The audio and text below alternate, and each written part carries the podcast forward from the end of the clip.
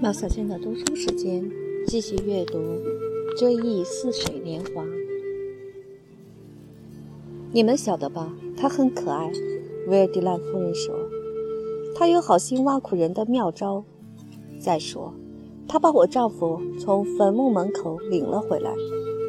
当时全医院都说我丈夫没救了。她在我丈夫身边守了三夜，不曾睡觉。因此。”戈德尔对于我，你们晓得吧？他补充道，口气严厉，几乎近于威胁，同时把手指到优美的白发云鬓区内，好像我们刚才要动手打大夫似的。他是神圣的，他可以愿意要什么就要什么。而且，我不叫他戈德尔大夫，我叫他上帝大夫。我即使这样说，也是诽谤他了。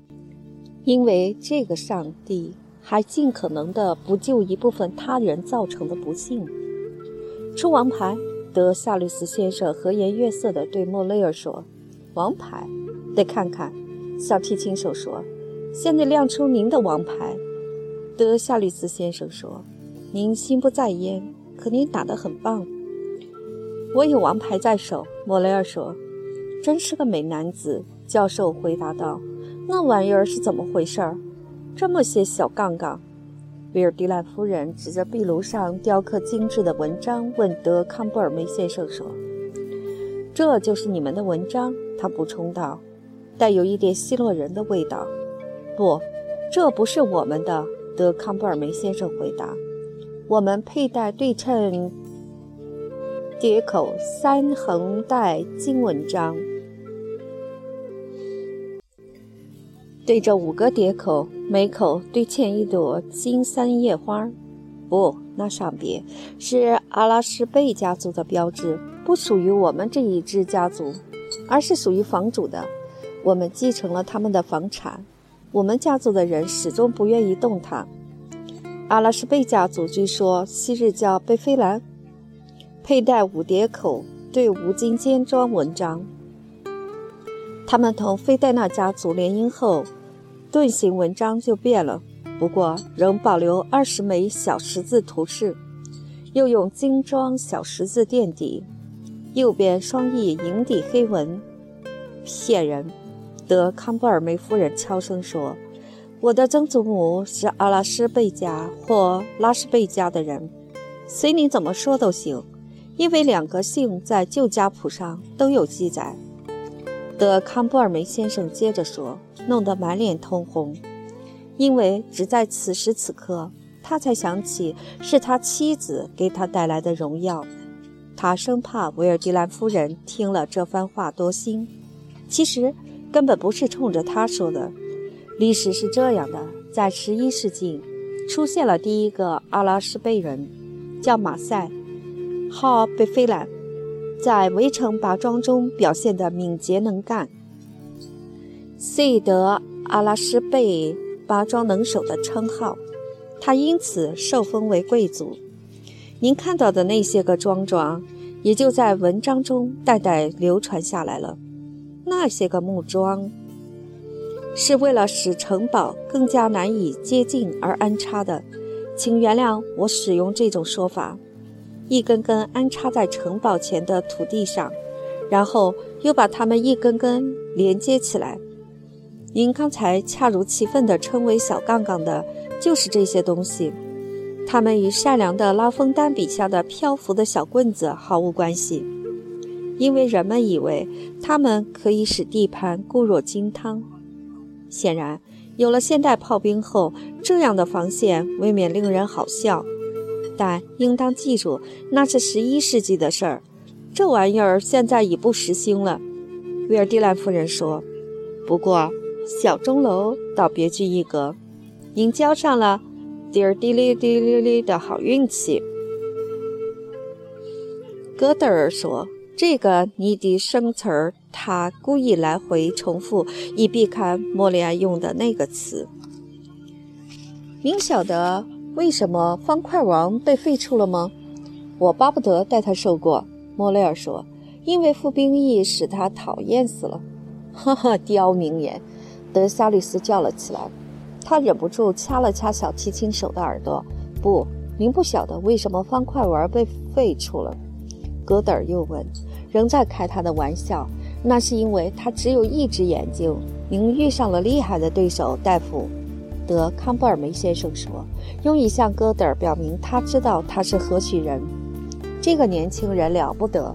德夏利斯先生指着莫雷尔，天真的打断说：“他出牌如有神。”这话大夫听了大为不快，答道：“死不了，走着瞧。抓滑头就得更滑头。”王后，ice。穆雷尔吉星高照、洋洋得意地宣告。大夫低下头，好像无法否认自己命运多舛，只好目瞪口呆地承认：“真漂亮。”同德夏吕斯先生共进晚餐，我们过得十分愉快。德康布尔梅夫人对维尔迪兰夫人说：“你以前不认识他，他够可爱的。他与众不同，他是属于过去一个时代的，难为他一语道破。”威尔蒂兰夫人答道，满意的笑着，是音乐爱好者、判官和主妇兼得的满足。德康布尔梅夫人问我是否要同圣卢一起去费代纳。当我看到一轮明月，如同一盏橘黄灯笼，悬挂在城堡橡树林圆拱形树梢上时，情不自禁地欢呼起来。这还不算什么了不起，待会儿等月亮升高一些，照在山谷里。那比现在美千百倍。这是您在费戴纳看不到的。他口气轻蔑地对德康布尔梅夫人说，弄得德康布尔梅夫人不知如何回答是好。他特别不愿意在房客面前贬低自己房地产的价值。您还要在此地逗留一段时间吧，夫人。德康布尔梅先生问戈德尔夫人说。这话可以被看作有邀请他的含糊的意向。现在却不说死具体的约会时日。哦，当然，先生，为孩子们着想，我们珍惜这一年一度的大流动。说什么也没有用，他们需要乡野的空气。学院想把我派到维西去，但那里太闷热了。等这些大小伙子再长大一点，我得注意自己的肚子了。还有，教授负责主考。总得忙得不亦乐乎，闷热把他累坏了。我觉得像他那样一年忙到头，也该彻底的轻松一下。无论如何，我们还要待足一个月。啊，这么说我们后会有期。再说，我丈夫要去萨瓦巡诊，半个月后他才能回到这里的固定诊所，我只好留下来了。山谷边与海边相比，我更喜欢山谷边。威尔蒂兰夫人又说：“明媚的风光，欢迎你们回来就地重游。如果您非今晚回巴尔贝克不可，还得看马车是否备好了。”威尔蒂兰先生对我说：“可我看没有这个必要，明天早上用车子送您回去就是了。肯定是个大晴天，沿途美不胜收。”我说：“那是不可能的，但不管怎么说，还不到时候。”女主人提出了异议，让你他们放心吧，他们还有时间。现在提前走就要提前一小时到达车站，他们在这里总比在车站强。那您呢，我的小莫扎特？他对莫雷尔说，却不敢直接问德夏吕斯先生：“您不想留下来？我们在海边有漂亮的住房。”不过他不能。德夏吕斯先生替局中人回答。局中人正全神贯注地玩牌，没有听见女主人的问话。他必须在午夜之前赶回去，他得回去睡觉，像一个听话的乖孩子。他补充道，虽是开玩笑的口气，但装腔作势，不留余地，仿佛他使用这句纯洁的比喻，可以得到些许施加性虐待的快感。同样，在射击莫雷尔时，顺便加重了口气。若不能动手动脚，便用近似触摸的挑逗语言去抚摸它，从而得到同样的享受。从布里肖对我喋喋不休的说教中，德康布尔梅先生得出结论：我是德雷福斯分子。他十有八九是反德雷福斯派，但出于对一个宿敌的礼貌，他竟对我称赞起一位犹太上校来。这位上校对谢弗勒尼家的一个表兄弟很够意思，给予他当之无愧的提拔。我的表兄弟处在截然对立的思想之中，到底指什么思想？德康布尔梅故意滑动其词，但我觉得这些思想跟他的面目一样陈旧，一样丑陋，是某些小城镇几个家族也许早就有的旧观念。那好啊，您晓得吧？我感到这太美了，德康布尔梅下结论道：“一点不错。他很少在美学意义上使用‘美’一词，在审美意义上，对他母亲和妻子来说，他兴许是指形形色色的作品，不过是指艺术作品。德康布尔梅先生好用这个形容词来赞美，比如说赞美一个有点发福的妙人儿。怎么，您在两个月之内长了三公斤？”你晓得吧？这太美了。清凉饮料、时鲜水果已经上桌。威尔蒂莱夫人请先生们自己去选择自己爱喝的饮料。德夏里斯先生喝了自己的一杯，连忙回到牌桌上，再也没动窝。威尔蒂兰夫人问他：“您喝了我调的橘子水了吗？”只见德夏吕斯先生优雅的一笑，用一种他含有的清脆口气，又是撅嘴又是撇嘴，腰肢扭来扭去，回答道：“不，我偏爱旁边那种，有点小草莓，我觉得很可口。真是怪事儿，某些秘密行为的性质，仅通过言谈举止的方式方法披露出来，产生了外部的效果。一个先生，信不信圣母的无玷使胎？信不信？”德雷福斯的清白无辜，信不信多元的世界？只要他守口如瓶，人们就休想从他的话音里或他的举止上找到任何可以让人发现他思想深处的东西。但当人们听到德夏吕斯先生操着这尖尖的嗓音，推出这微微笑脸，打着这种种手势，说什么“不，我偏爱旁边的那种小草莓”，人家可就要说话了。瞧，他喜欢雄性，口气之肯定，犹如审判官在判决不肯坦白交代的罪犯，又如医生宣判一个全瘫病人为不治之症。病人也许不知道病痛，但因说不清话，致使医生断定他活不过三年。也许人们从他说那句话的腔调，不，我偏爱旁边的那种小草莓。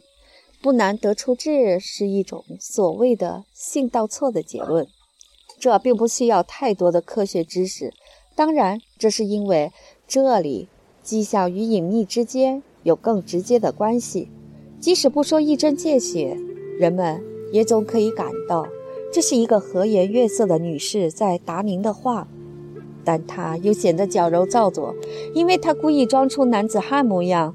可人们看不惯男人这般扭捏作态，也许这样想更雅观些吧。这是长久以来，有一定数量的天使女人投错了胎，混到男性行列中。她们拍打着翅膀逃亡，徒劳无益地向男人飞去，却从肉体上对男人产生反感。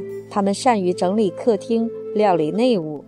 德夏里斯先生心安理得让维尔蒂兰夫人站着，自己仍然坐在扶手椅上，以便挨近莫雷尔。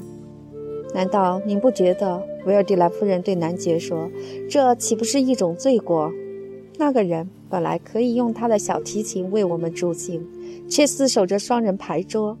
要是有人像他那样拉琴，他打牌很漂亮，他干什么都行，他极聪明。”德夏吕斯先生一边说，一边看着牌，好替穆雷尔出谋划策。然而，他在维尔蒂兰夫人面前竟然坐在扶手椅上不站起来。这并不是唯一的原因。他以其形形色色的社会观炒成一盘独特的大杂烩，贵族大老爷和艺术爱好者的风味兼而有之，不是像他所处的上流社会的男士那般彬彬有礼。而是效法圣西门制作种种活化，而此时此刻，他兴致勃勃地塑造出于格塞尔元帅。元帅之所以令他感兴趣，还有另外一方面的原因。他说起元帅时，说他面对宫廷中比他更尊贵者，根本不把他们看在眼里，甚至都懒得起身。那么说，夏丽斯，威尔迪兰夫人说，顿时亲热起来。难道在您的那个区找不到一个破落的老贵族来给我看门吗？当然可以，当然可以。德夏里斯先生笑着说：“像个老好人。”但我不把他推荐给您，为什么？我为您担心。衣冠楚楚的贵客们到了门口就不想往里走了，这是他们之间第一次小冲突。威尔蒂兰夫人对此几乎没有在意。不幸的是，他们在巴黎有可能发生过摩擦。德夏律斯先生还是没有离开座位，他不禁感到好笑。竟会如此轻而易举地使维尔蒂兰夫人屈从了。他那套有利于贵族特权和资产者慵懒的格言得到了确认。女主人对男爵的态度一点儿也不见怪。他离开他，仅仅是因为他看到我又被德康布尔梅先生死死缠住而感到不放心。但在这之前，他想弄清楚德夏利斯先生与莫莱伯爵夫人的关系。您曾对我说过，您认识德莫莱夫人。您去他家？他问。赋予去他家已在他家得到接待、得到他的允许去看他的意义。德夏利斯先生的回答则带着轻蔑的变调，言简意赅的矫揉造作，拿出唱圣诗的腔调说：“有那么几次，这几次使维尔蒂兰夫人顿生疑团，便问道：‘您是否在他家见过盖尔芒特公爵？’”啊，我记不得了。啊，威尔蒂兰夫人感叹道：“您不认识盖尔芒特公爵？可我怎么会不认识他呢？”德夏吕斯先生回答道，一丝微笑牵动着嘴唇，起伏波动起来。这是冷嘲热讽的微笑，但由于男爵生怕被人看到嘴里的一颗金牙，技巧尚未出嘴儿，便被唇刀抿碎了。形成的蜿蜒曲折的笑纹变成了莞尔一笑。